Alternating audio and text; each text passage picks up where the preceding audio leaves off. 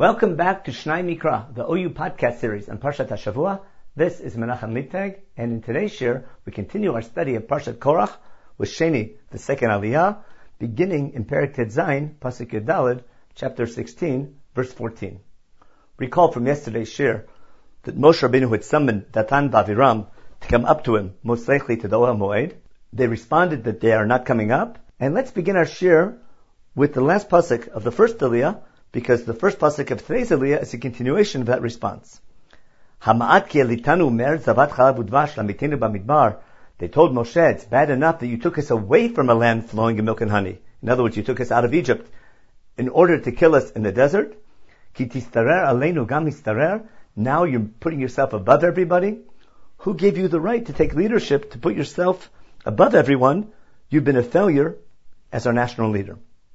On top of that, they continue to complain in Pasuk Yud Daled, where today's Aliyah begins. Af, lo eretz zabat chalav udvash haviotanu. You did not bring us to a land flowing in milk and honey as you promised when we left Egypt. Vatiten lanu nachlat sadeh v'cherem. Nor did you give us an inheritance of fields and vineyards like you promised when we would come to the land of Israel. He'enei ha'anashim ha'hem tenaker lo na'aleh. Do you think that you can poke out the eyes of those men? In other words, do you think that you can fool us and continue to mislead us in this manner? We are not coming up. In other words, they're saying to Moshe Rabbeinu, we do not accept your leadership and we're not going to take any suggestions from you at all. We're going to see, as the story continues in tomorrow's Aliyah, that Datan and Aviram have their own party headquarters and they're suggesting alternate leadership to Moshe Rabbeinu. In the next pasuk, we're going to find Moshe Rabbeinu's response to these brazen remarks. Pasuk Tetvav. Vayichar leMoshe Ma'od. Moshe became very angered by this response. Vayomer El Adonai.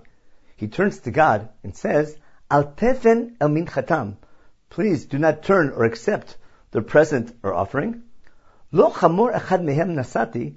I did not take away from them or embezzle any animal of theirs, even a donkey. V'lo harionti et echad mehem. I did not do anything evil or bad to any of them. No, Tamosh Rabbeinu doesn't respond to Datan and Aviram. He can't because they're not coming to him. They simply sent him a note of why they're not coming. When Moshe Rabbeinu receives their message of why they're not coming, he realizes that they are challenging his leadership. He turns to God because their claim sounds very strong. And he turns to God and says, I've indeed been a good leader. I never did anything to harm them. I did not embezzle. I was not unfair in my leadership. There was no corruption, and their complaint against me is not founded. The last point he tells God, asking him not to turn to their offering, to their mincha, is very difficult to explain. Recall that Datan and Aviram are not participating in this test of the 250 men. They don't come to bring the ktoret. So why is Moshe Rabbeinu responding to Datan and Aviram? So why is Moshe Rabbeinu responding to Datan and Aviram saying, please don't accept their offering? It could be that Moshe Rabbeinu is now referring to Korach and his group and the 250, but that would be difficult because Ktoret is not a mincha. A mincha is either a flour offering or a present. A Ktoret is a very specific type of offering of incense. It's not referred to as mincha. It's not a flour offering. On the other hand, we're going to see later on in tomorrow's Aliyah that Datan and Aviram have a party headquarters which is referred to as Mishkan Korach Datan Aviram. It could be that not only are Datan and Aviram offering alternate political leadership, they may have even a Mishkan of their own where they're bringing korbanot to God. And Moshe Rabbeinu is facing the most difficult crisis of his career, where not only is there alternate leadership, but alternate methods of praying to God. Moshe Rabbeinu, hearing these complaints, but knowing that he's been faithful in his leadership, turns to God and begs that he remain leader and not allow these rebels to take over. We should also note, based on this pasuk, the connection between the story of Korach and the Haftarah Chazal chose for Parshat Korach from Shmuel Aleph Perik Bet, when the Navi Shmuel publicly anoints Shaul to become king over Israel. Before anointing the king, he comes clean with the people, showing Shaul how a proper leader should act, and he asks the people publicly, Hine anuvi neged Hashem v'neged mishicho, et shor milakachti v'chamor milakachti. He asked the people, answer me, in front of God and in front of his new king, his Mashiach, now Shaul, did I ever embezzle from anyone? Did I take an ox or did I take a donkey? And the people answer and say, you indeed have not done anything wrong. Shmuel is hoping that Shaul will learn from his example. There's even a deeper connection between the Haftarah and the story of Shmuel and the story of Korach, because if you follow the genealogies of Korach in the book of Divrei Hayamim, you'll see that Shmuel the Navi is a descendant from Korach. In fact, Rashi points out that one of the reasons that led Korach to begin his rebellion was his understanding that he should be of a higher leadership position because one of his great great grandchildren is going to become the famous Navi Shmuel. And among his other grandchildren will be the composers of many prakim and Tehillim of the Lamenatzeach Livnei Korach. Note as well that Shmuel reforms the priesthood, something that Korach is claiming for personal reasons.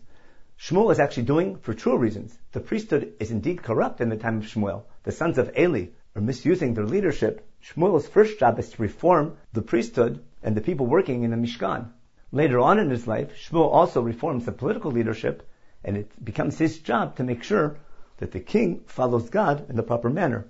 He establishes the monarchy and also establishes the way in which the monarch is supposed to act. So we see there's many connections between Shmuel and Korach, and that's most likely reflected in Chazal's choice of Haftarah from Shmuel Aleph, Perak Yud Bet.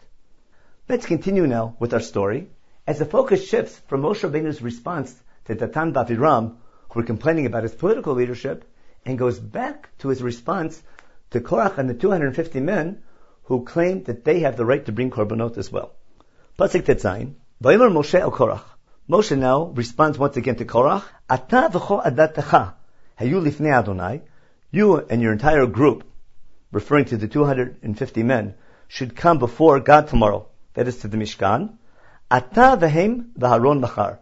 You, they, the 250, and Aaron should all be there tomorrow, a total of 252 people.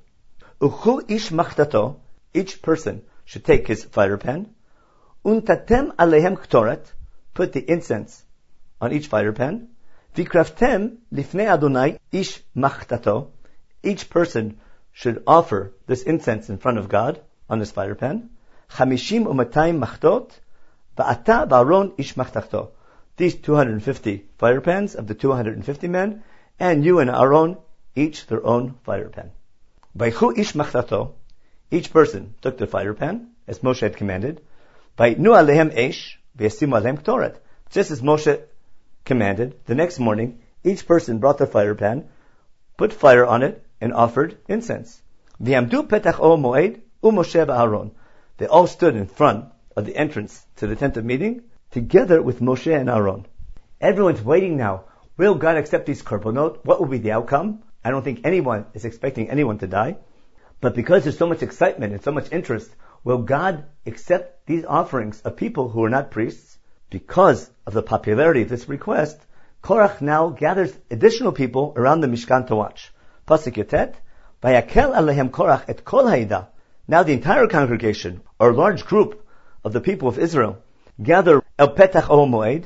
They come to the entrance of the Ohel Moed to watch what will be the outcome of this big test. And then suddenly the glory of God comes down to the entire congregation. Here, once again, the Aliyah abruptly ends, leaving the reader in suspense. What's going to happen? What will be the outcome of this test? Tomorrow in Shlishi, the third Aliyah, we'll see how God responds to this test of the ktoret, what the outcome will be, and how Moshe and Aaron are going to pray that God not be so harsh with his people.